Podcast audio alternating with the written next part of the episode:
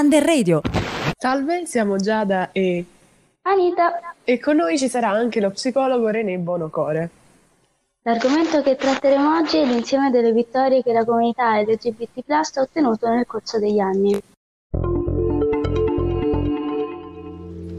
Il movimento di liberazione omosessuale contemporaneo in tutto il mondo iniziò con i moti di Stonewall del 69. La rivolta prende il nome dallo storico locale Stonewall Inn del Greenwich Village di New York, che la comunità LGBT dell'epoca era solita frequentare. C'è da dire che le incursioni della polizia nei locali LGBT erano una consuetudine abbastanza regolare negli Stati Uniti fino agli anni 60. Tuttavia, il sesto distretto di New York era solito avvisare i gestori dello Stonewall Inn prima delle retate, così da dare la possibilità in orario più tardo di riprendere l'attività. La sera del 27 giugno 1969, però, i gestori del locale non vennero avvisati e dopo l'una di notte gli ufficiali del distretto entrarono nel bar arrestando i presenti. Ci sono diverse versioni sull'inizio della rivolta, la più colorita delle quali vuole la donna transgender Silvia Rivera scagliare il proprio tacco contro un agente. In ogni caso, presto la rivolta si accese tra la folla, stimata in 2000 persone contro 400 poliziotti, al grido di Gay Power! Gli anni Ottanta sono gli anni in cui il movimento LGBT deve fare i conti con l'epidemia dell'AIDS. Nell'opinione pubblica si diffuse l'idea che l'AIDS fosse correlata all'omosessualità, tant'è vero che pochi sanno che all'inizio la sindrome era chiamata GRID, ovvero Gay Related Immune Deficiency. Nonostante i medici dell'epoca smentirono presto la correlazione tra AIDS e omosessualità, purtroppo la propaganda di alcune chiese diffuse la convinzione che la malattia fosse una, punizione di Dio per i gay. Con gli anni 2000 i movimenti LGBT di tutto il mondo iniziano a vedersi riconosciuti i diritti di coppia. Ha infatti inizio la lunga serie di paesi che promulgano leggi per istituire le unioni civili tra persone dello stesso sesso, sebbene la Danimarca sia stata precorritrice dei tempi, promulgando la legge nel 1989, mentre l'Italia ha dovuto aspettare più di 25 anni fino al 2016. Fonte istitutoback.it dagli anni 2000 ad oggi ci sono stati molti cambiamenti positivi per la comunità LGBT+. Infatti, la Corte Costituzionale malese ha stabilito che le leggi islamiche contro l'omosessualità sono incostituzionali e non possono essere applicate dalle autorità. Questa sentenza rappresenta una pietra miliare in favore del riconoscimento dei diritti delle persone LGBT+, in Malesia, un paese a maggioranza musulmana in cui i rapporti omosessuali sono considerati contro natura dalla Sharia. Fonte wired.it in Italia la Camera dei Deputati ha approvato il disegno di legge contro discriminazione e violenze per orientamento sessuale, genere, identità di genere e abilismo, che riguarda le discriminazioni nei confronti delle persone con disabilità.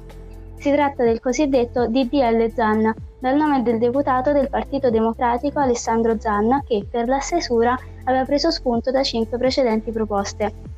Alla Camera, a scrutinio segreto, 265 deputati hanno votato a favore, 193 contro e uno si è astenuto.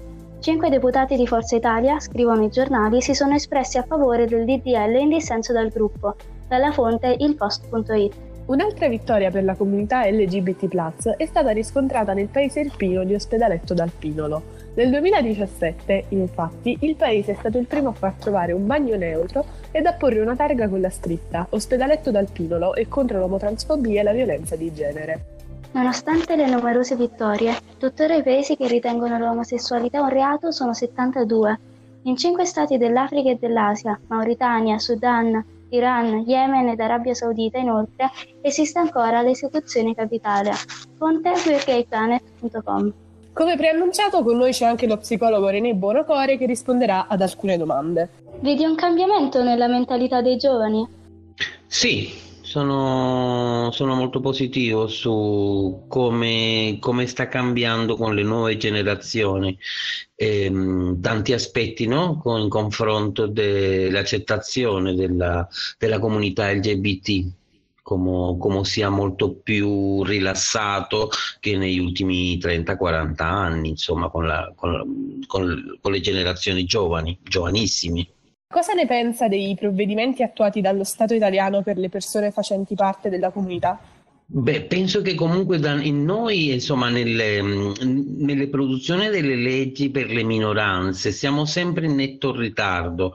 Non so se sono per questioni a volte culturali, però per esempio con, il, con i fatti dei diritti della popolazione LGBT, no? per esempio tutti, tu, tutti i problemi che abbiamo avuto in accettare la eh, diciamo, l'approvazione della legge contro la omotransfobia no? è una delle cose che adesso con i nuovi media sarebbe, sarebbe veramente uno dei bisogni principali, no?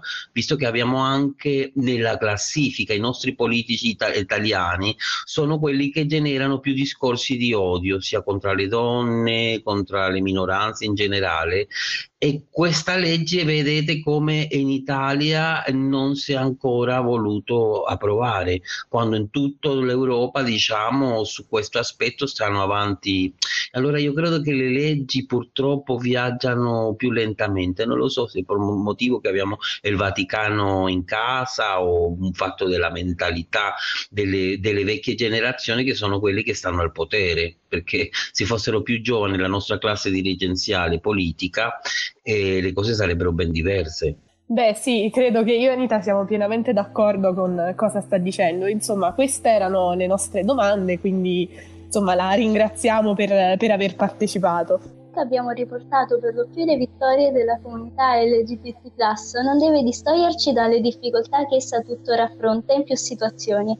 L'amore tra due persone è comunque amore, niente di più, niente di meno. Bene, da Giada e Anita è tutto, ci risentiamo al prossimo podcast.